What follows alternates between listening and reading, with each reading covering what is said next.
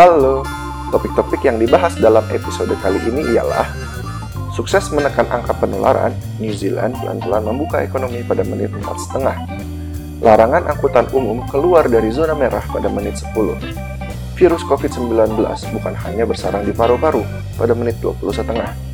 Saran Trump yang tidak masuk akal pada menit 32. Pentagon mengakui kemungkinan adanya UFO pada menit 40 setengah. Dan yang terakhir, staf sus milenial mengundurkan diri karena kontroversi pada menit 47 setengah. Enjoy the show!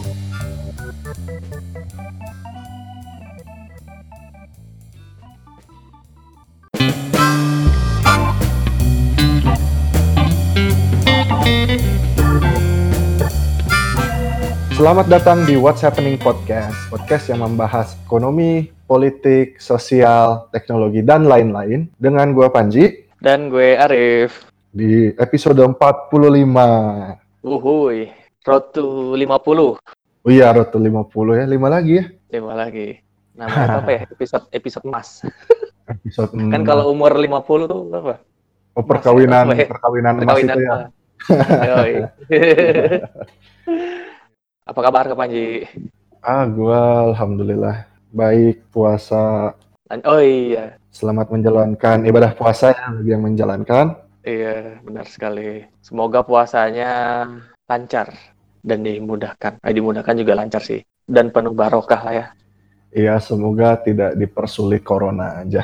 Benar. Ini mah maksudnya apa kan puasa tuh kan udah menahan hawa apa lapar, dahaga, nafsu gitu kan. Ditambah lagi dengan diuji oleh corona ini kita berlipat-lipat ujiannya gitu kan. Susah jajan takjil. Oh iya, tapi gue masih beli loh kak. Kalau gua mah udah men- Lo bikin berlatih. sendiri. Enggak, gua mah cuma teh manis aja udah. Oh, waduh gila diet ketat nih kayaknya. Gue nggak bisa nggak ada gorengan. Sulit bos. Iya sih. Sulit. Kalau gua mah mencoba ngelatih aja sih. Oh, pakai korma. Enggak, udah teh aja gua. Kok kok gitu? Tapi langsung makan. Eh, enggak, gue biasanya habis buka kan sholat maghrib dulu, baru gue masak. Jadi gue ada dari azan sampai makan tuh sekitar setengah jaman lah atau lebih. Oh, oh masaknya langsung ya? Maksudnya langsung setelah buka gitu? Iya, jadi sebelum buka tuh gue nyiapin gitu kan nah, buat masakan. Jadi begitu buka gue minum teh, gue sholat maghrib. Habis sholat maghrib gue langsung dar masak. Tapi itu ini sih apa namanya? Keren lah gitu kayak kalau untuk program diet kayak cocok dah itu. iya sih. Karena gue makannya gorengan mulu, gue niatnya pengen ngurangin malah nambah ini. Ya bahaya tuh gorengan tuh bahaya tuh. Asli. Tapi ya gue kan beberapa tiap hari kan ini apa keluar lah. Hmm. Karena ngasih makan orang lain juga gitu kan. Hmm. Ngasih inilah eh, apa ya, ya, bantuan gitu. Eh, terus di jalanan tuh rame banget loh kak. Sore-sore tuh kayak biasa. Sebenarnya nggak sepadat kayak tahun-tahun kemarin pas puasa ya. Cuman penjualan tetap rame. Maksudnya yang di pinggir jalan yang jual makanan tuh takjil tuh rame gitu. Macet juga gitu. Jadi kayak eh, agak sedikit nggak ada perbedaan sih. Cuman ya untuk macet agak kurang lah, kurang macet aja sih. Ya budaya sih masalahnya. Mm-mm, sulit. Lagian mereka juga kan pasti alasannya ya kita mau dapat duit dari mana lagi gitu kan. Iya orang juga butuh memang sih. Heeh. Jadi ya gue ya udahlah. Gue juga bantu beli itu. Maksudnya kadang ada jajanan yang nggak ada saat bukan Iya, bulan puasa gitu loh. Iya kan? Jajanan khas special edition, Iya, limited Iya, edition. iya. Jadi kayak eh kapan lagi gitu. Kayak harus beli. Lu harus nyobain deh kak keluar.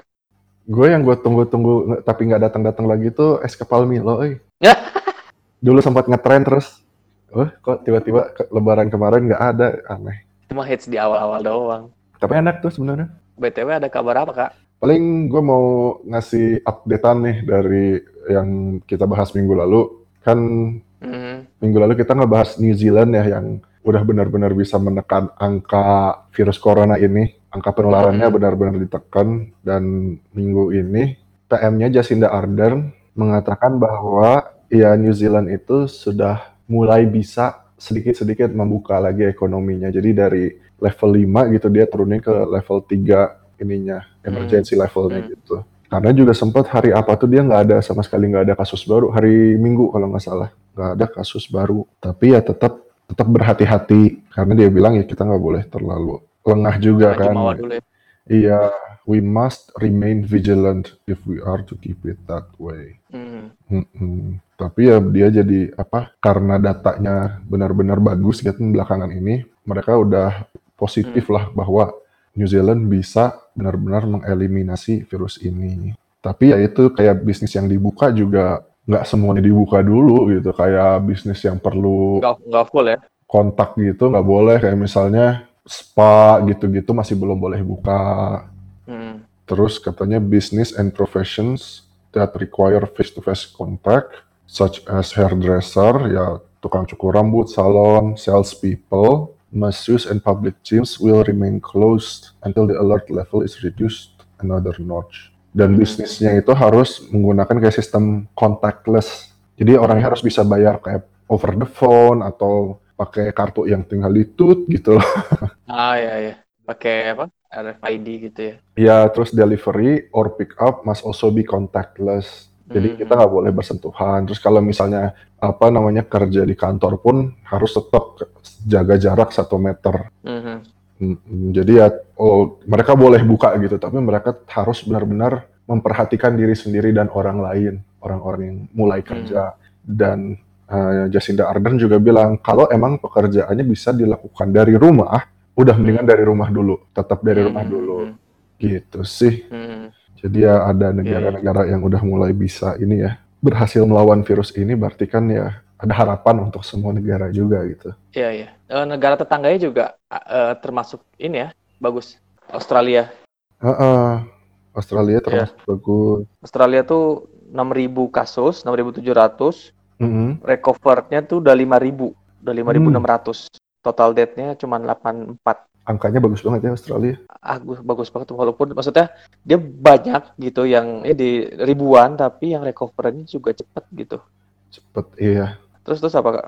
apa tadi mau ngomong apa? Oh iya, cuma ya maksudnya kalau Australia kan eh, PM-nya rada-rada lebih gerusak-gerusuk gitu lah dibanding PM-nya New Zealand. Mudah-mudahan sih dia bisa Hmm. lebih lebih apa ya, lebih pelan-pelan lagi gitu. Mulai buka tapi ya ngikutin kayak New Zealand tetap dengan Iya iya, kehati-hatian karena ya bener bener. ya kita ngelihat Singapura aja gitu udah udah bagus tiba-tiba karena lengah der aja angkanya naik banget. Iya, itu sih yang menjadi eh, notice di semua negara yang ketergantungan terhadap imigran ya. Maksudnya itu harus diwaspadai itu kayak misalnya sebenarnya kan apa banyak yang pekerja-pekerja dari luar negara yang dari negara yang berkembang itu kan kerjanya itu kan pekerja buruh ya di di negara majunya.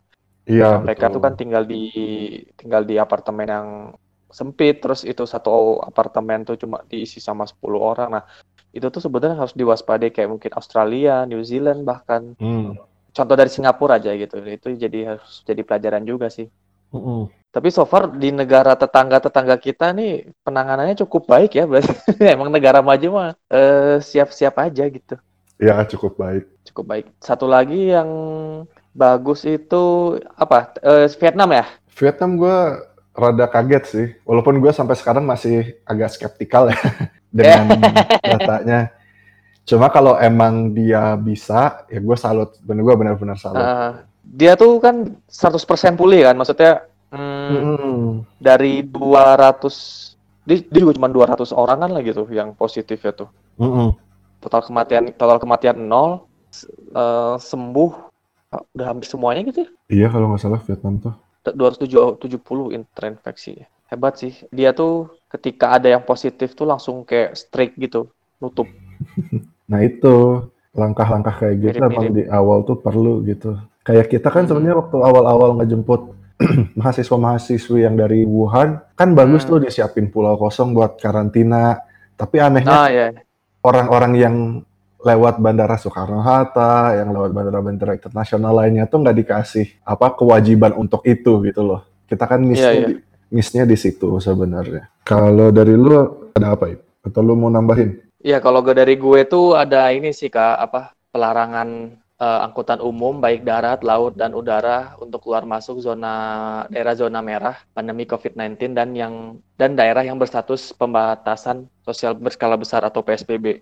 Ah, Itu mulainya tuh hari Jumat. Jadi udah udah beneran nggak boleh mudik, nggak boleh pulang kampung. ya pas Ramadan mulai ya langsung di cut. Iya, langsung udah nggak boleh. Sebenarnya ini keputusan yang baik sih menurut gue. Gue juga setuju sih.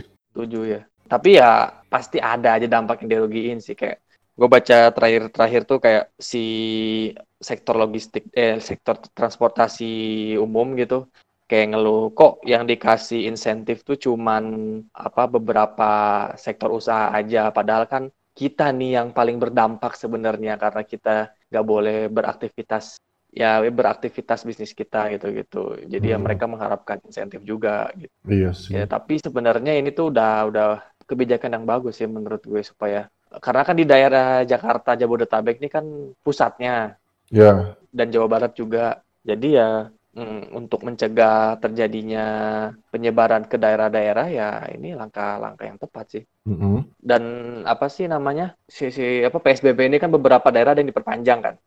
Mm-mm. Kayak Jabodetabek eh, Jakarta diperpanjang, Jabodetabek diperpanjang. Nah, Hmm. kemungkinan juga kita kayak diperpanjang dah. Bandung iya. Yang Ba- Bandung kota Bandung karena gue tuh masih kayak bingung gitu kok ini tuh puncaknya kapan karena kurva itu masih terus ke atas ke atas gitu si apa ya tuh belum bentuk kurva U kebalik lah gitu Iya, kalau menurut gue sih kita baru tahu puncaknya kapan tuh setelah kita melewati puncaknya. Kayak oh ternyata kemarin Hmm. puncaknya. gue kira-kira kan kayak oh ini udah puncak kayak deh karena sehari itu 400 ini kayak puncaknya deh Hmm. pas dilihat besoknya masih ya tetap dan udah Indonesia sendiri kan positifnya udah 9000 ya Uh, uh, 9.500 sih. udah banget. mendekati 10.000 lagi. Angka dunia udah sampai 3 juta hari ini. Hmm. Hmm. Amerika udah menca- mencapai 1 juta orang. Ah, satu juta. Eh, bukannya udah dari kemarin ya? Eh, baru ya? Baru, baru nembus 1 juta. Dia, Ya, ke- dia sendiri yang dia sendiri tuh yang apa? Berkontribusi berapa persen tuh dari 3 juta tuh? Kayak di atas 20 persen deh. 30 pers 33 persenan mungkin ya. 30 berapa, Kak? Di atas 30 persen lah. Kira-kira itu tuh. Amerika sendiri. Ya, USA number one kan.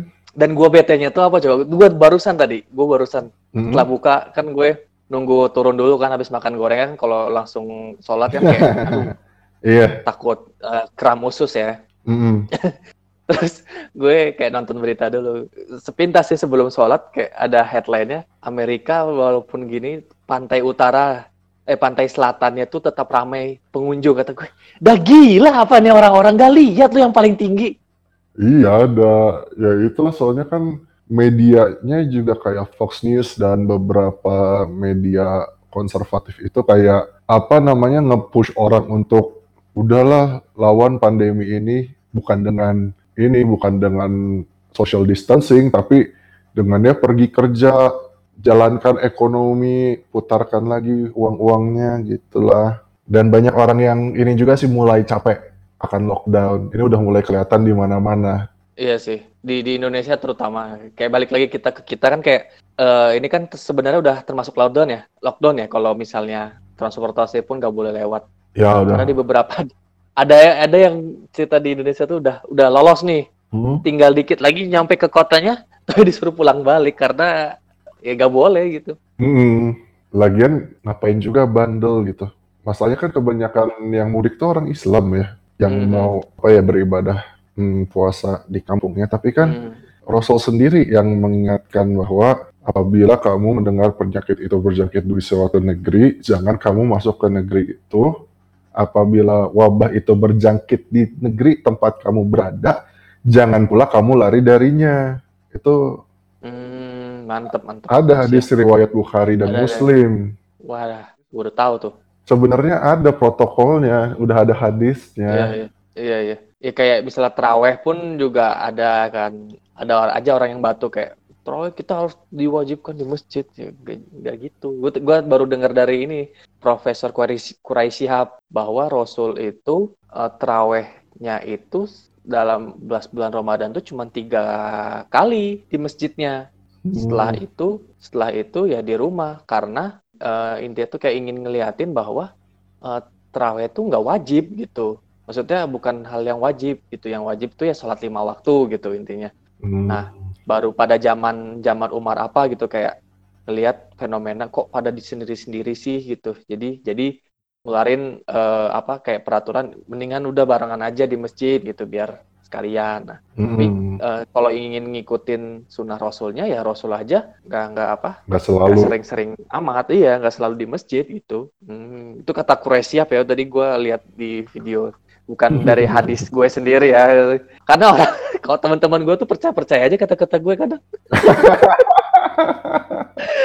jadi gue bisa mencuci otak orang-orang kadang nih Kayaknya karena karena ini kata-kata lu tuh mensupport keinginan mereka.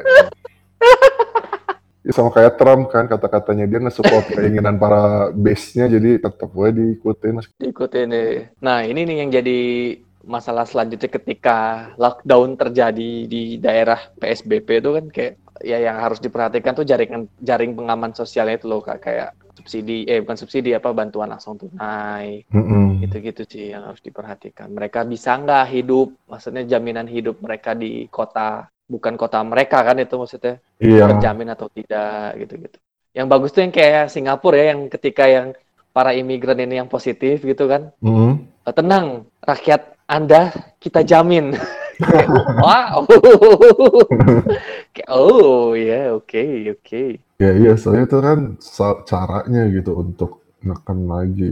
Iya bener-bener eh, gitu sih dari gue Indonesia ya itu lockdown itu beneran lockdown nih maksudnya yang boleh lewat tuh eh lim- nih ada lima pengecualian penggunaan transportasi udara kan pesawat pun juga ditutup kan itu ini untuk transportasi udaranya tuh pimpinan negara tertinggi negara Republik Indonesia dan tamu eh, kenegaraan terus ada operasional penerbangan khusus pemulangan WNI maupun WNA terus ketiga tuh operasional penegakan hukum, ketertiban, dan pelayanan darurat. Keempat, operasional angkutan kargo. Pesawat konfigurasi penumpang dapat digunakan untuk mengangkut kargo di dalam kabin penumpang. Oh, ya. Jadi kayak ya kargo terutama yang khusus kebutuhan medis, yang inilah, yang urgent-urgent. Yang urgent-urgent, iya sih. Mm-mm. Tiga tuh operasional lainnya dengan seizin dari menteri dalam rangka mendukung percepatan penanganan COVID. Hmm, ada juga nih titik penyekatan larangan arus mudik atau Mhm. balik di DKI Jakarta ada 13 titik yaitu tol bandara, tol Kebonjeruk, tol Kembangan, tol Tomang, tol Jagorawi, tol Cikunir, tol Bekasi Barat, tol Cawang, terus Jalan Kalideres, Pasar Rebo, Kalimalang, bypass Bekasi, dan Cakung. Nah berarti kalau lewat puncak masih bisa kali ya? Nah itu kayaknya kan masih masih ada celah-celah. celah. Iya iya iya iya. Si ada aja celah-celahnya. Nah untuk apa daratnya ini sebenarnya pengecualian pelarangan transportasi mudik. Ini sumbernya dari koran bisnis tuh angkutan logistik angkutan Hmm. medis angkutan petugas keamanan pemadam kebakaran ambulans dan mobil jenazah. Lalu yang terakhir angkutan kebutuhan khusus. Ini ini sampai kapan nih? 1 Juni Wah, 2020 Waduh lebaran lu udah gue nggak ada- nggak akan sama keluarga ini apa kekurangan orang nih gue gue bokap juga di Padang nggak bisa balik gue juga ya sepi. Tapi yang sebenarnya mah kan yang yang membuat Lebaran rame itu budaya, bukan kewajiban dari Hmm. agamanya gitu. Kalau gue mah Hmm. jadi kayak ya udahlah. mungkin karena gue tuh kayak karena kan gue waktu kecil kan merantau ya ya lu juga Ah. merantau kan apalagi di luar negeri menjadi lu pasti ngerasain lah menjadi minoritas gitu dan nggak ada saudara gitu kan Hmm. jadi kayak ya udah aja gitu soalnya gue juga udah biasa aja sih tanpa saudara pun gitu Ah iya. ya kan jadi ya ada teknologi teleponan gitu nggak- waktu itu kan kecil gue nggak nggak mungkin balik ke ke Bandung gitu kan Iya. Jadi ya, ya, ya, sudah pernah merasakan kayak gini itu jadi nothing special sih tapi ya tapi keluarga inti gue sendiri tuh nggak bisa ketemu tuh yang apa agak sedihnya tuh gitu Iya sih. Kalau gue mah kadang-kadang rada apa ya? eh, ini mah pandangan gue pribadi ya. Maksudnya ngelihat kayak budaya itu lama-lama tuh kayak disamakan dengan makruh agama gitu. Jadi kalau misalnya nggak dilakukan tuh Hmm. kayak, uh ini banget gitu. kayak seolah-olah tuh wajib ya hukumnya ya kalau nggak dilakuin tuh dosa iya gitu. Atau paling nggak ya sebaiknya dilakukan lah gitu kan. padahal kan itu budaya yang yang ini gitu yang nggak diwajibkan juga oleh oleh hukum agamanya mah gitu. Mhm. Walaupun sebenarnya kan ada, ya ada baiknya juga berkumpul-kumpul dengan keluarga, mudik atau gimana. Iya, Mm-mm. benar-benar. Ya tapi benar kata lu karena kita juga dulu rantau ya, ya kadang-kadang gue pernah pernah ngerasain Lebaran sepi di tempat orang ya udah weh. Iya, aku juga pernah kayak gitu kayak oh, tidak ada saudara jadi ya udah mau nggak mau nggak mau gitu. Iya. Gue itu dulu. Lo ada apa lagi kak gantian? Eh, gue ngebaca ini eh, artikel dari Science Magazine. Ini artikelnya lumayan berat juga nih gue baca. Jadi dia tuh membahas kenapa COVID-19 ini berbeda dari kayak SARS yang sama-sama Hmm, eh, coronavirus gitu kan. hmm, Dia kan sebenarnya perbedaan dari genetiknya tuh cuma sedikit gitu. Ke sebagian besar Hmm. tuh komponennya sama. Sebenarnya kan itu ini tuh eh, virus pernapasan akut kan, maksudnya jenisnya gitu kan. Iya, virus pernafasan. Coronavirus itu virus Hmm, pernafasan. Jadi dia tuh ya biasanya masuknya tuh dari hidung terus ke eh, saluran pernafasan paru-paru gitu Ya kan. paru-paru. Hmm, Yang Nantinya menyebabkan pneumonia. Yang membuat COVID-19 ini mungkin lebih mematikan dari SARS ya. Selain dia Hmm. juga lebih gampang menyebar, dia lebih mematikan dari SARS itu karena kasus ini tuh udah agak lama nih COVID-19. Jadi udah banyak Hmm. data-data kayak dari Cina, dari dokter-dokter di Cina, dari dokter-dokter di Hmm. Eropa itu em, yang meneliti mm, virus ini. Jadi virus ini itu eh, sangat suka dengan enzim tertentu yang banyak yang ada. Dia tuh ditimbun banyak di beberapa bagian tubuh kita namanya ACE2 ACE2 receptor. Yaitu apa namanya paru-paru kita terutama di di alveolinya. Itu kan dia mengandung banyak itu gitu jadi virus yang ngumpul di situ. Eh, di alveoli itu kan yang di dalam paru-paru kita tuh kayak ada gelembung-gelembung udara kecil gitu kan namanya alveoli. Hmm, itu kan tempatnya oksigen dan darah hmm. eh, saling apa namanya be- bercampur gitu yang nantinya bercampur di- ya ya dibawa ke seluruh penjuru tubuh di di tubuh ya. eh, eh, tapi karena di di alveoli itu penuh dengan virus nah itu tuh akhirnya alveoli itu juga dipenuhi oleh sel darah putih dan eh, kayak enzim-enzim lainnya lah yang untuk menyerang eh, penyakit Nah, jadinya Hmm. karena di tempat itu kepenuhan, oksigennya juga susah lewat untuk masuk ke dalam darah katanya. Itu yang membuat Hmm. simptom utama coronavirus itu sesak nafas. Karena Ah, virusnya masuk dari hidung, dia pertama ngumpulnya di hidung Mhm. dulu katanya. Terus ke paru-paru Hmm. ke situ. Tapi virus ini juga nggak diam di situ ternyata. Hmm. Karena banyak juga yang akhirnya eh, jantung tuh kena pengaruh dari virus ini ya karena di dalam di di sel-sel jantung itu juga ada enzim tadi Hmm, jadi enzim tuh nggak nggak ada nggak cuma di paru-paru doang gitu ya? nggak cuma di paru-paru doang ACE2 reseptor ini jadi di jantung juga ada Hmm. ya terus jadi apalagi kalau orang yang punya kondisi jantung sebelumnya itu makin parah gitu kan Waduh. Iya, makanya rata-rata kalau udah ada yang komplikasi jantung, kolesterol atau eh, Mm-mm. paru-paru tuh agak lebih rentan ya. lebih rentan terus dia juga bisa menyerang ini pembuluh darah dinding-dinding pembuluh darah dia bisa Hmm, mengeri. merusak dinding-dinding pembuluh darah sehingga darah kita tuh menggumpal gitu kan untuk menghentikan eh, pendarahan dalam gitu kan Hmm. Nah, gumpalan darah ini kan bisa menghambat jalannya darah juga, yang nanti bisa menyebabkan aneurisme, apalagi kalau sampai di otak ada sumbatan pembuluh darah, itu kan berbahaya banget Hmm. gitu. Itu Hmm. bisa menyebabkan kematian yang tiba-tiba juga. Hmm. Terus ada juga data yang bilang bahwa ya virus ini ditemukan juga di otak. Wah.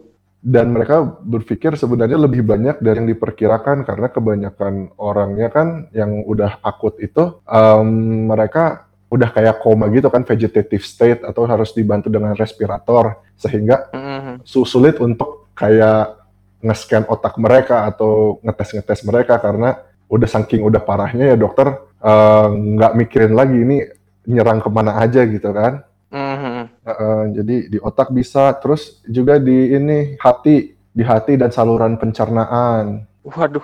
kok kok jalurnya tuh ke daerah-daerah organ inti ya gitu. Iya, makanya karena H2 receptors ini ada ada di ya, maksudnya organ-organ penting itu kaya akan H2 resep- receptor ini yang disukai Ah, oleh virus Si- COVID. virus COVID-19 ini.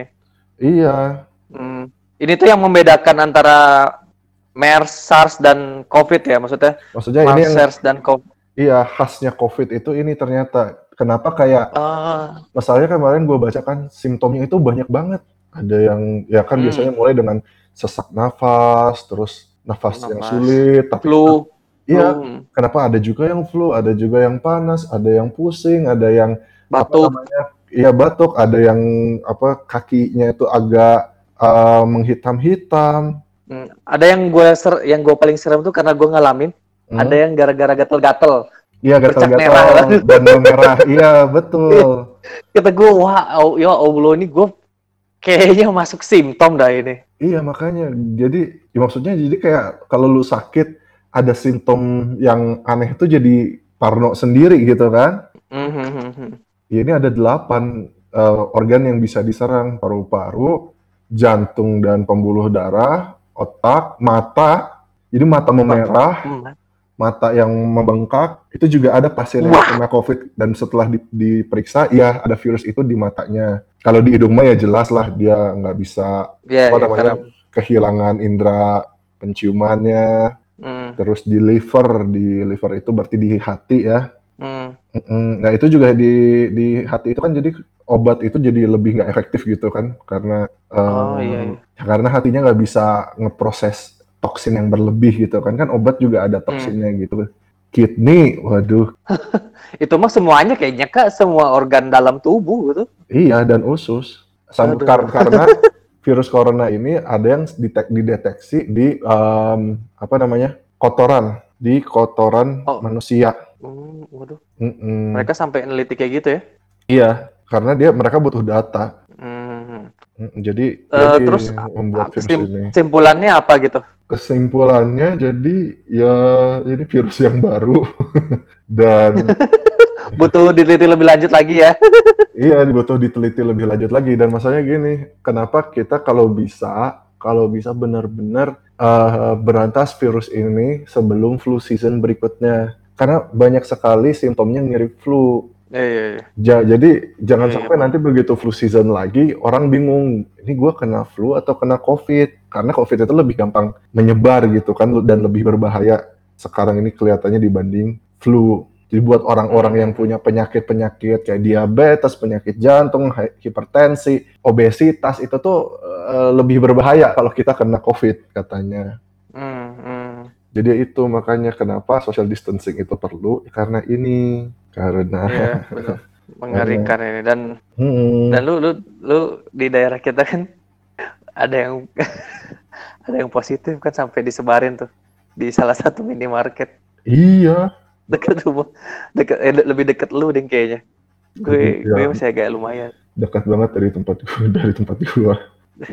kayak oh really kayak waduh Mm-mm. ah, de- deket banget dan eh, dan kita tahu gitu tempatnya itu di mana gitu kalau misalnya kayak di rumah-rumah kan oh nggak tahu di rumah siapa gitu gitu kan ini tuh di minimarket makanya di, dihimbau kayak pengumuman barang siapa yang ke minimarket itu tanggal sekian sampai sekian mohon cek ke puskesmas Iya, untung gua udah lama banget. Gue pernah ke sana tapi udah lama banget itu enggak. gua sering lewatin tapi jarang ke sana sangat jarang Nah, ya gitu sih kalau dari gue. Jadi ya intinya juga ini karena kan waktu kayak puncak-puncaknya penyebaran ini kan rumah sakit tuh kewalahan. Jadi orang yang den- yang Hmm. yang memiliki simptom yang nggak cocok dengan apa yang udah disebutkan sebelumnya itu kan biasanya ditolak untuk dites gitu karena alat tes kan terbatas. Ternyata yang kita tahu sekarang gejala-gejalanya itu bisa macam-macam COVID ini Hmm. karena virusnya suka berpindah-pindah, suka men- apa ya, dia bisa pindah ke se- se- se- ke organ-organ lain gitu, nggak cuma di paru-paru, begitu sih.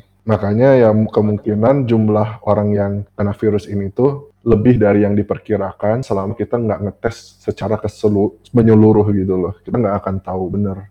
Maksudnya ini tuh masih penemuan-penemuan yang butuh di- melalui peer review dulu karena ini kan baru re- preprint. Jadi ini tuh baru ditulis dan belum dibaca oleh kebanyakan uh, medical community. Hmm. Jadi dokter-dokter lain tuh belum bisa kayak mengiyakan ini benar ini enggak. Ini masih penelitian gitu. Jadi ya eh, ya itu science itu butuh waktu, science itu butuh proses. Jadi jangan terlalu terburu-buru menginginkan dan memaksa sains untuk maju untuk itu mengatasi masalah ini secepat-cepatnya karena ya kalau diburu-buru akan akan ada yang miss gitu. Iya, pasti ada trial and error juga kan maksudnya. Iya, dan maksudnya Hmm, hmm. scientist-scientist itu juga dokter-dokter juga tahu pentingnya untuk menyelesaikan ini secepat-cepatnya. Ini tuh mereka udah mengerjakan dengan cepat, tapi juga dengan menyeluruh, dengan kehati-hatian. Mm-mm.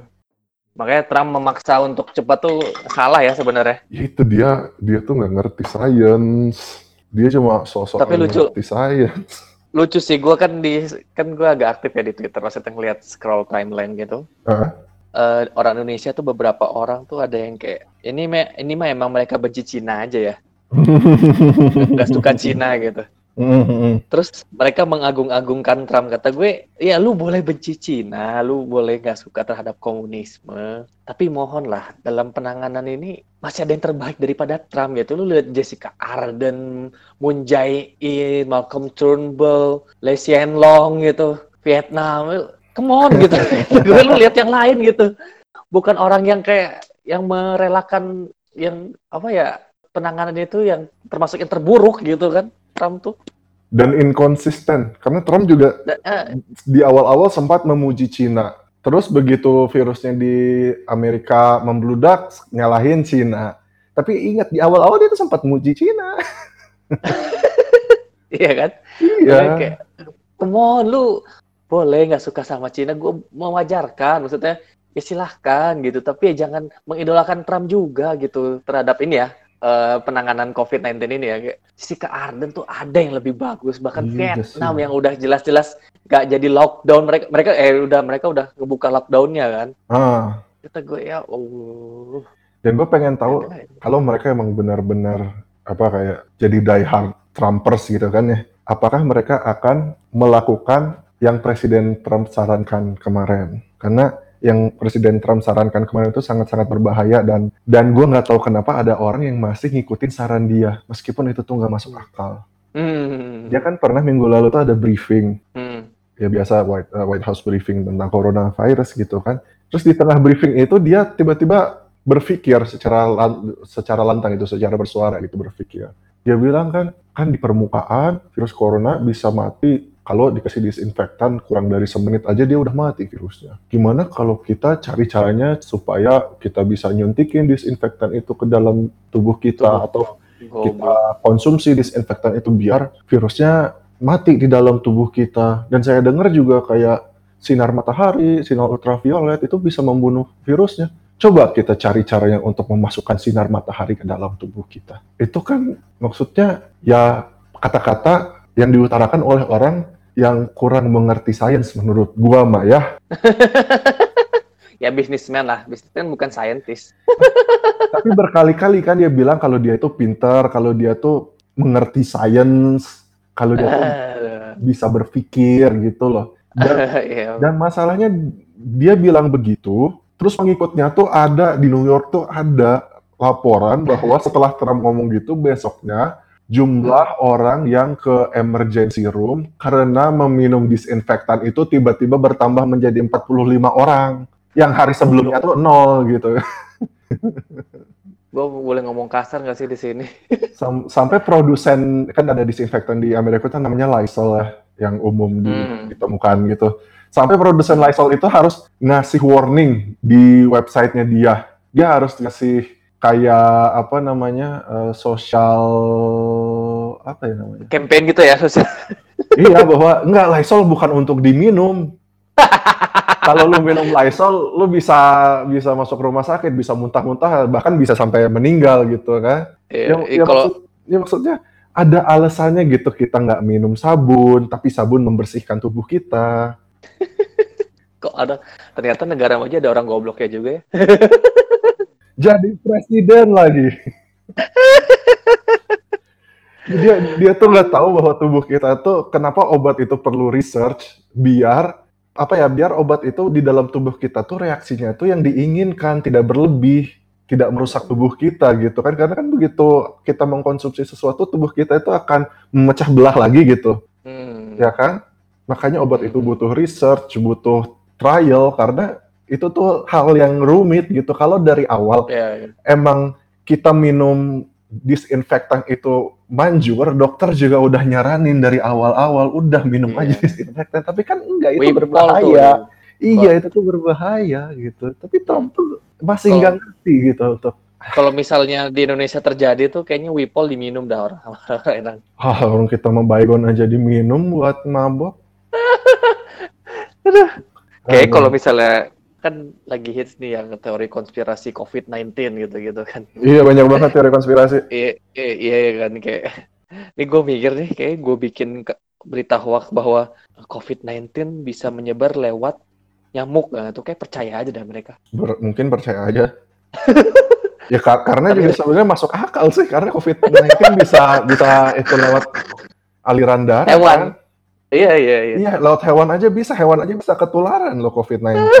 Tapi kalau misalnya ada berita kayak gitu bukan kita yang nyebarin ya tentu saja bukan kita itu hanya Hmm. contoh.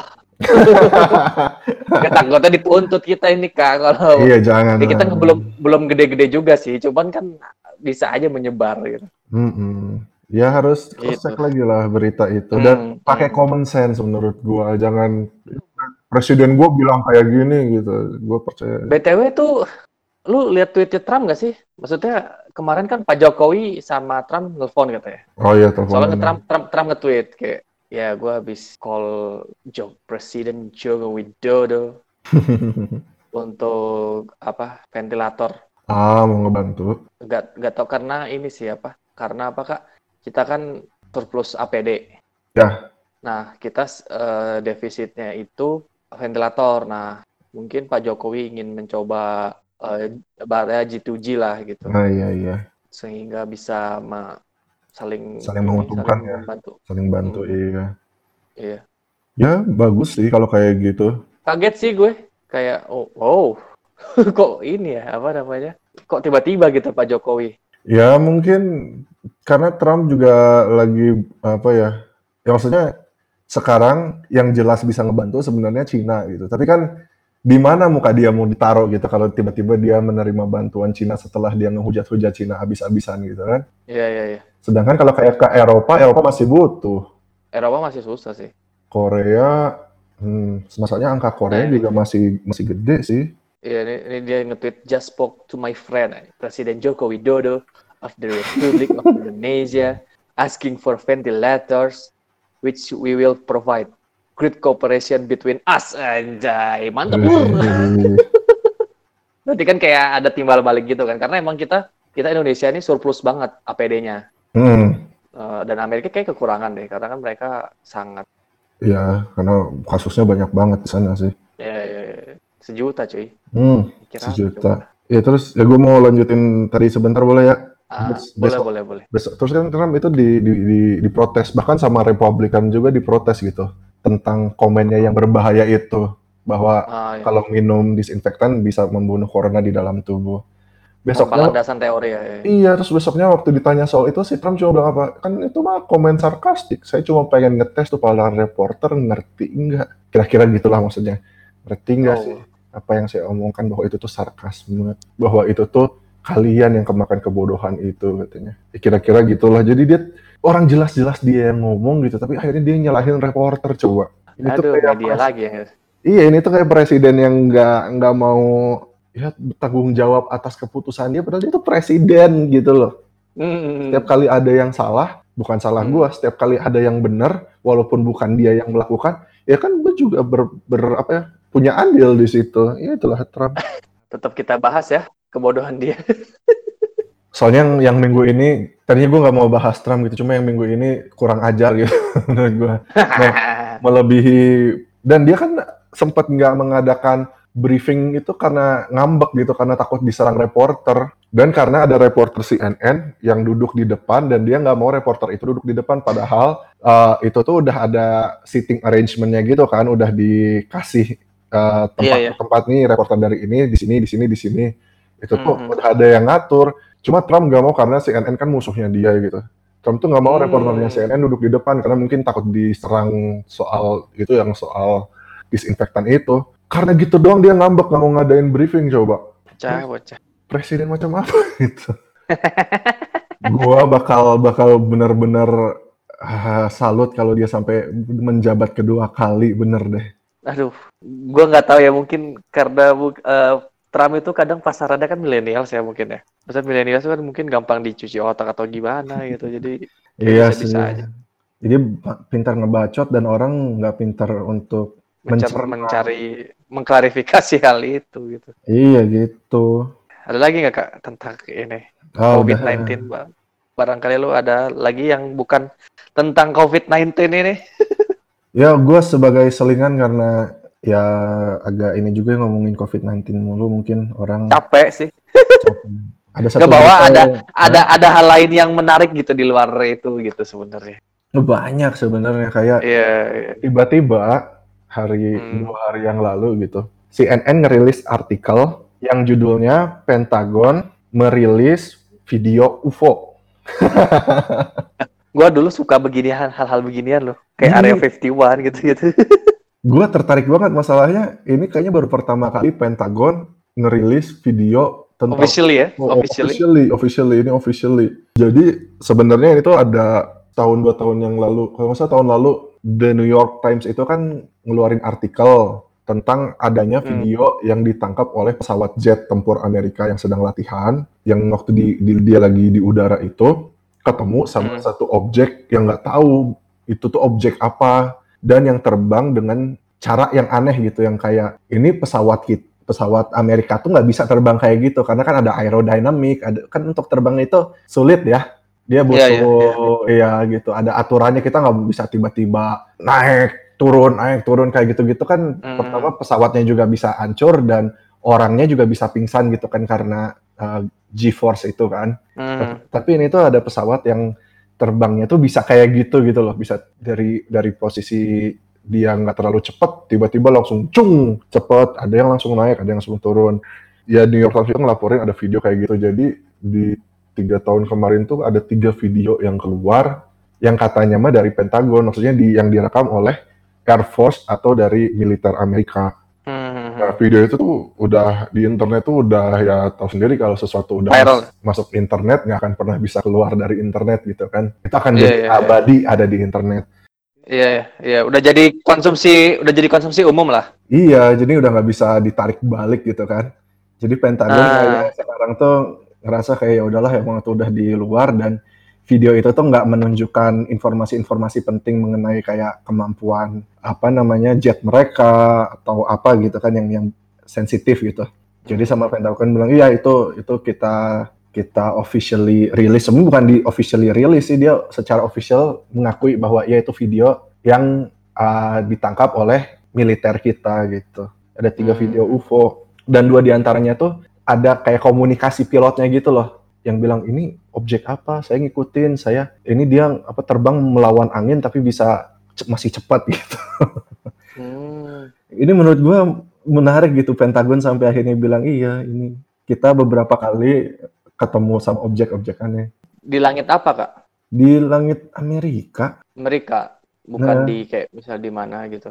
enggak Lagi di Iran, Irak. Oh. enggak setahu gue nih di Amerika jadi kayak ada ya kan uh, tentara tuh butuh latihan gitu kan Di saat Hmm. saat lagi ada latihan jet pesawat jet itu tiba-tiba ada objek tidak dikenal yang terbang gitu terus diikutin Bentuk divideoin. bentuknya kayak gimana? Kayak yang digambarin nggak kayak nggak kayak UFO sih bentuknya nggak jelas karena kameranya itu kan Oh. kamera infrared Oh, iya iya iya. Eh, eh, jadi bentuknya itu cuma nggak jelas gitu kayak tapi bukan bentuk yang kayak buka kita gue yakin itu tuh bukan bentuk awan dan bukan bentuk pesawat lain gitu loh karena pesawat itu CGI kan kali.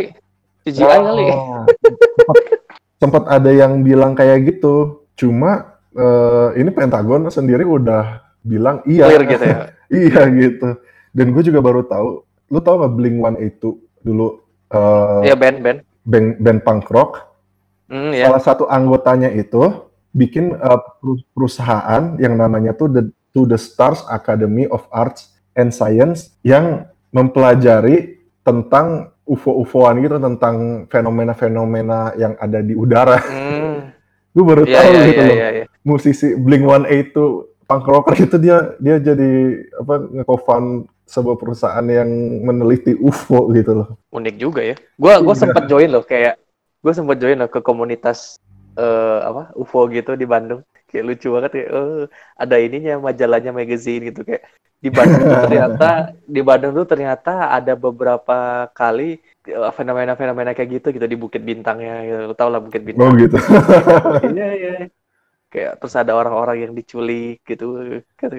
Oh my god. Dan gue juga baru tahu kayak di Pentagon itu dari tahun 2007 sampai 2012 tuh emang ada divisinya gitu yang bertugas untuk uh, meneliti kalau ada militer-militer mereka yang nggak sengaja ketemu objek-objek aneh Hmm, gitu loh. hmm, hmm, hmm. Cuma ya Karena pasti kerekam ya, pasti, pasti Iya, kerekam ada- ada kameranya. ada yang kerekam. Cuma waktu itu uh, di tahun 2012 ya ada budget rearrangement gitulah. Jadi mereka ngerasa kayak program ini nggak terlalu penting, jadi nggak dikasih uang untuk untuk dilanjutkan gitu programnya. Tapi salah satu petinggi dari program program itu, bahkan kepala dari program itu namanya Luis Elizondo, dia tuh percaya banget bahwa bukti-bukti yang udah terekam oleh militer Amerika ini membuktikan bahwa kita tuh nggak sendiri katanya. Ini orang-orang orang Pentagon loh yang bilang ya. dia nggak bilang Kita tidak sendiri. Iya, dia dia nggak nggak bilang, iya ini udah pasti alien nggak. Dia bilang kita butuh lebih banyak research, kita butuh lebih banyak data. Tapi kita juga nggak bisa memungkiri bahwa ini tuh hal yang aneh gitu loh. Iya iya Bahwa ini tuh nggak normal. iya. iya. Udah Gitu. dia ngomong kayak kita tuh nggak sendiri kayak. Hmm. Iya makanya ini orang Pentagon. Pentagon tuh buat yang bingung tuh ya kayak Mabes TNI-nya kita, Iya. markas militer, Mabes Mas. Iya orang militer gitu loh. Jadi bukan kayak konspirasi teoris atau orang yang Oh, Ya maksudnya kalau di Pentagon itu juga udah militer-militer yang biasanya udah melalui pendidikan uh, advance training lagi kan, advance education lagi Iya, gitu iya, kan yang biasanya di ke Pentagon. bukan bukan yang ece-ece lah gitu. Maksudnya Iya, kan itu gitu, buat yang- defense negara. Iya, orang-orang pintar lah bisa dibilang orang-orang yang pintar gitu. Hmm. Cuma ya itu menarik juga. Jadi kalau mau baca CNN nih ada uh, artikelnya judulnya Pentagon officially releases UFO videos. Gue kira tadinya ini Trump kayak nyuruh Pentagon buat ya udahlah lu rilis video UFO biar perhatian masyarakat ke situ nggak ke Hmm. bodohan gua nyuruh orang minum di gue sempat curiga dia ya. ya. iya gue sempat curiga kayak gitu oh ya udah Trump nyuruh ini kayak tapi ya dari dari kata tadi si Luis Elizondo yang kepala dari eh, program tersebut dia bilang video yang ada data yang ada itu lebih dari tiga video yang sekarang bersirkulasi sebenarnya ada data-data lainnya yang belum bisa dipublikasikan jadi gue penasaran sebenarnya nih Mungkin ada kelanjutannya sih kak. Eh, menurut gue agak sulit sih soalnya dia dia kan Eh. ini karena terlanjur aja gitu Iya iya. Cuma ya paling enggak ini sesuatu yang membuat gua tertarik lah. Tiba-tiba Pentagon bilang iya, kayaknya UFO itu ada. Aduh, aduh, aduh, aduh, aduh, secara tidak langsung. Kalau Trump sih kayak percaya-percaya aja. Trump pernah ditanyain sama reporter, Oh gitu. Eh, eh, cuma dia sok-sok kayak ya mungkin ada mungkin enggak. Gue sih nggak terlalu percaya, tapi ya Hehehe. Gitulah. Tapi mukanya tuh kayak sok-sokan gitu kayak kayak gue tahu sesuatu yang lu enggak. Kalau gua- Ih, Kalau gue ngelihat si mukanya songong. si Son. si songong, si songong. Gitu. Ada lagi kak yang ingin disampaikan? Ah, dari gua sekian dari lo apa lagi? Ada berita paling- lain? Yang menarik, nggak menarik sih. Yang beberapa minggu-minggu kemarin kan sempat heboh tuh yang terkait polemik staff sus millennials. Yang wah, Ah, staf staf khusus presiden milenial ini apa kerjanya apa gitu. Terus kayak wah ini mah dia nebeng ada proyek yang apa kartu prakerja tuh. Hmm, nah ini tuh program itu tuh ternyata ada kayak kong kali kong dengan staf khusus milenials karena ada inilah apa benturan kepentingan gitu. Ah iya, iya. karena kan ada ada salah satu staf khusus milenials tuh yang CEO ruang guru tuh eh, Belva. Hmm, ada Ma Belva ya ruang gurunya kan jadi salah satu program prakerja gitu kan. Nah ini mah kayaknya ada konflik kepentingan gitu-gitu iya benar. nah ya, akhirnya ya si ada apa CEO CEO ruang guru ini yang jadi staff sus millennials ini ngundurin diri. Jadi kayak mungkin mereka kayak oh, bagus sih menurut gue Hmm. berani gitu untuk ngundurin diri. Karena menurut gue ya Hmm. ini tuh ngajarin kepada boomer supaya kalau ketika lu gak mampu mengemban amanah lu ngundurin diri gitu. Eh, menurut gue nih ngasih pelajaran sih buat boomers yang kayak sosokan. Kita bisa kita bisa. Lu udah nggak bisa men gitu. Udah di mata publik tuh lu udah jelek gitu. Mendingan lu ngundurin diri. Gue sih ngeliatnya gitu ya. Iya. ngajarin ke boomers. Justru yang muda yang memberi contoh gitu. I- iya gitu. Dan dan dan apa stafsus milenial ini ada dua yang ngundurin diri si Adamas Belva dan eh, Andi Taufan Andi Taufan nih CEO Amarta Amarta, aku baru dengar. Amarta tuh eh, ini eh, di startup fintech kayak Ah, eh, pinjaman gitu lah mikro mikro apa mikro kredit gitu kayak gitu gitu pinjaman Hmm. online pinjol pinjol pinjaman online ya. Yo iya. Kalau masalah si Andi Taufan ini sebelum juga ada masalah sih dia kayak bikin apa? Bukan bikin sih. Ini nggak tahu sih masih polemik benar atau enggak dia yang jadi kayak dia nyuruh eh, apa ada surat gitu ditujukan kepada seluruh lurah gitu tentang penanganan COVID tapi ada hubungannya dengan perusahaan dia gitu bawa-bawa embel-embel perusahaan dia. Cuman gua nggak ngerti itu maksudnya apa gitu ngapain gitu bawa embel-embel perusahaan dia. Ah, Kalau gitu sih emang terdengar mencurigakan. Ah, cuman maksudnya hubungan perusahaan dia dengan sosialisasi terhadap COVID-19 itu apa? Gue nggak ngerti. Gitu. Oh gitu. Kalau misalnya, eh, kalau misalnya sosialisasi COVID-19 dengan apa lembaga kesehatan gitu-gitu kayak Halodoc mungkin ya kayak oke relate lah gitu. Ini sama tentang kredit gitu kayak Hmm. mungkin ke UMKM-nya mungkin bisa jadi sih, cuman kayak terlalu jauh kayak. Tapi kan emang dari, dari awal kan staff sus milenial ini banyak di apa ya kayak diragukan. dira ya, diragukan betul oleh banyak orang juga gitu kan kayak ini ngapain Iya, iya. bocah-bocah dapat akses istimewa gitu ke presiden lagi langsung. Iya iya iya. Gue sih kayak presiden nih ngapain sih ikut tren dunia gitu? Maksudnya mungkin dia kayak terinspirasi oleh Dr. M gitu terhadap dengan mengangkat menteri muda kayak Syadik eh Syed, apa? Syed Syadik yang menteri olahraganya tuh pemudaan olahraganya kan muda banget tuh, masih 20-an atau 30-an. Eh, nah, gue takutnya Pak Pak Jokowi terinspirasi oleh itu gitu sehingga ngangkat status milenial. Cuman ya yang jelas-jelas aja lah gitu fungsinya apa gitu. Yang gua gua pas denger kayak oh ngangkat status milenial untuk bisa menjembatani kayak program-program pemerintah terhadap kaum muda gitu-gitu. Menurut gua mendingan dijadiin ini aja sih kalau ingin ngeliatin bahwa pemerintah itu kerjanya apa terus ya hubungan antara anak muda dan pemerintah gitu mendingan dia jadi eh, jubir milenial saja gitu daripada staff sus ya menurut gue gitu atau enggak misalnya jadi apa ya kayak jadi jubir inilah jadi kayak misal program pemerintah apa nah dikomunikasikan terhadap eh, milenials nih gimana caranya gitu biar kayak menarik aja gitu program pemerintah tuh. Biar oh pemerintah tuh kayak gini gini gini nih saya sedang melakukan ini gitu gitu. Hmm. menurut gue sih mendingan gitu sih daripada kayak, kayak staff sus staff khusus gitu. Eh, kan setara eselon satu kak. Maksudnya setara pangkat tertinggi kayak dirjen lah gitu. Kayak Iya. setara setara menteri mungkin. Iya kan enggak dia, setara menteri sih eh, dia punya direct connection langsung ke presiden. Iya, iya, kan. iya. Oh, oh, oh.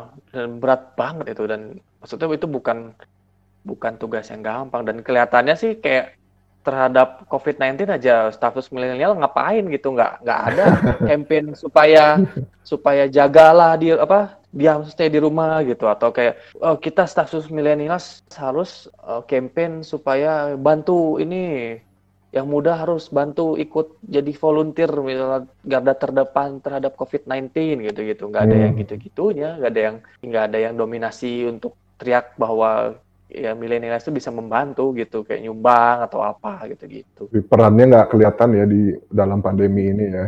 iya mungkin ada tapi kayak mungkin nggak terlihat aja gitu nggak nggak terkenal nggak eh bukan nggak terkenal nggak ke publish mungkin Tapi mungkin kan sebenarnya justru karena ruang guru ini beraksi kan untuk memfasilitasi orang Hmm. belajar di rumah dan apa ya melanjutkan pendidikan gitu di di rumah sementara ini kan. Makanya Dia dia, dia nggak se- nggak sebagai pendidikan aja, dia sekarang jadi skill juga buat kerja kak.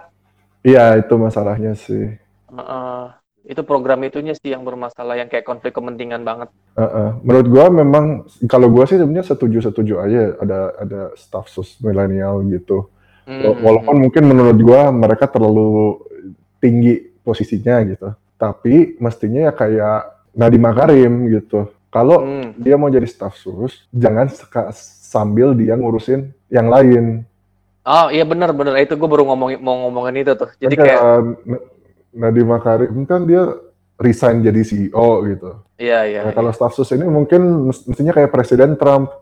Oke, dia nggak resign nggak apa-apa, cuma untuk untuk jangka waktu dia jadi staff sus, dia tuh nggak Hmm. megang perusahaan, perusahaannya itu di dipercayakan ke blind trust gitu, ke orang lain yang ya udah diserahin dia nggak boleh ada connect apa mengatur atau berkoneksi dengan perusahaan dia dulu gitu kan. Tapi tetap menjabat gitu kak atau enggak? Eh, sementara enggak, tapi setelahnya bisa gitu menjabat. Oh ya benar sih benar benar. Kata gue gitu sih. Cuman eh, kalau Pak Jokowi bilangnya kan kayak ya supaya mereka mis- masih bisa tetap meneruskan cita-cita mereka gitu dengan mengembangkan perusahaan-perusahaan. Cuman kalau kata gue ya Pak, come on Pak, nggak bisa gitu dua hal besar itu dia masih muda. Maksudnya fokus aja satu dulu gitu. Kalau lu misalnya Iya mau sih. jadi staff sus ya lu keluar lah gitu dari apa men- ngundurin diri atau at least ya kayak yang Trump lah apa eh, staffsnya Trump lakukan gitu kayak ya blind trust gitu-gitu sih. Ya, tapi kan Trump mestinya melakukan, tapi dia tidak melakukan. Karena dia Gitu dia sih. dia ngasih blind trust ke anaknya coba ya itu kan blind trust itu kan saya dikasih ke orang luar gitu tapi yang kompeten.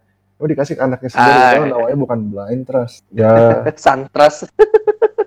kalau kalau gue sih kayak mendukung gitu sebenarnya kan ya gini loh apa untuk memimpin manusia dalam Hmm. jumlah kayak sekarang Indonesia udah berapa ratus jiwa orang gitu kan itu tuh hal-hal yang sangat baru di dunia ini Hmm. kita tuh lama dengan sistem kerajaan dengan sistem Hmm. kesultanan di Ya, dinasti yang zaman dulu dan populasi orang zaman dulu kan kecil gitu ya Hmm. sistem sistem negara ini kan baru banget sebenarnya Ya ya. jadi ini tuh emang masih butuh eksperimen, butuh eksperimen. Jadi menurut gua nggak ada salahnya, tapi harus diawasin ya kayak gini gitu kan. Hmm. Ya mencobalah ada staff sus milenial nggak apa-apa. Untungnya dua orang ini dia tahu diri lah kalau kata gua ya. Jadi begitu, Hmm. oh ini orang nggak percaya gua nih kayak gua dianggapnya apa ya menyalahgunakan posisi gua. Oke ya udah nggak apa-apa gua resign. Hmm. Jadi dia bilang begitu dikasih pilihan kan, lu mau yang mana nih? Lu mau jadi staff sus atau tetap majuin perusahaan lu? Lu cuma boleh megang satu.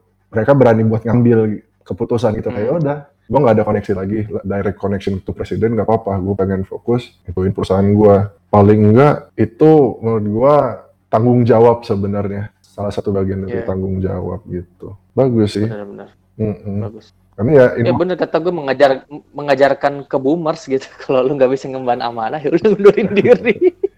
Iya. Walaupun gue juga awalnya juga rada-rada bingung kan ini staff sus milenial nantinya ngapain. Cuma ya emang benar Iya, juga sih karena kan tetap aja politisi-politisi banyaknya yang lama gitu. Ah iya iya. Jadi ada ada anak muda yang yang kalau emang kompeten bisa ngasih ide-ide fresh gitu menurut gue ya nggak apa-apa. Gak apa-apa. Itu, bener. itu inovasi baru gitu. Iya Ya, cuma ya setuju. ya harus tetap diawasi. Menurut gue juga kayak sistem-sistem lama itu kan perlu dikaji ulang lagi. Hmm. Apalagi kita kan 32 tahun loh dengan presiden yang sama dan dan sistem yang korup gitu. Kayak untuk merubah tatanan itu aja masih sulit, masih ada sisa-sisa bahkan sekarang pun Hmm, dan kayak nggak hilang. maksudnya pemimp- salah satu pemimpin yang berhasil melawan COVID ini adalah pemimpin yang sangat muda loh. Jacinda Ardern itu baru 39 tahun. Hah? Serius kak? Serius. Dia baru 39 tahun dan dia masih punya bayi gitu kan. Jadi dia tuh nggak tahu kayaknya kayaknya pemimpin dunia pertama yang menjabat sambil punya bayi, sambil melahirkan waktu itu. Melahirkan loh, melahirkan. Iya, dia dia melahirkan waktu menjabat kan, si Jacinda Ardern setahu gua.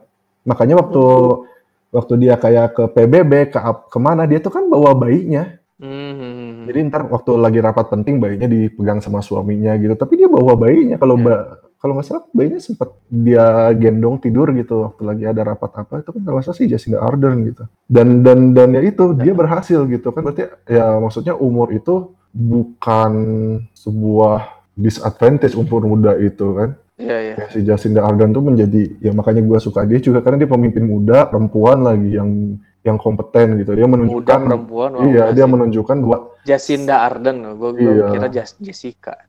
Jacinda namanya emang agak aneh Jacinda Ardern. iya dia kan menunjukkan bahwa ini loh sistem lama itu bisa kita modifikasi bisa kita pikirkan ulang gitu bahwa pemimpin tuh nggak mesti orang yang udah tua orang laki-laki yang udah Hmm. tua gitu Mm. Ya bukti juga tuh maksudnya. iya Yang boomers pun nggak selamanya bagus gitu. Bahkan yang muda pun juga nggak selamanya jelek gitu.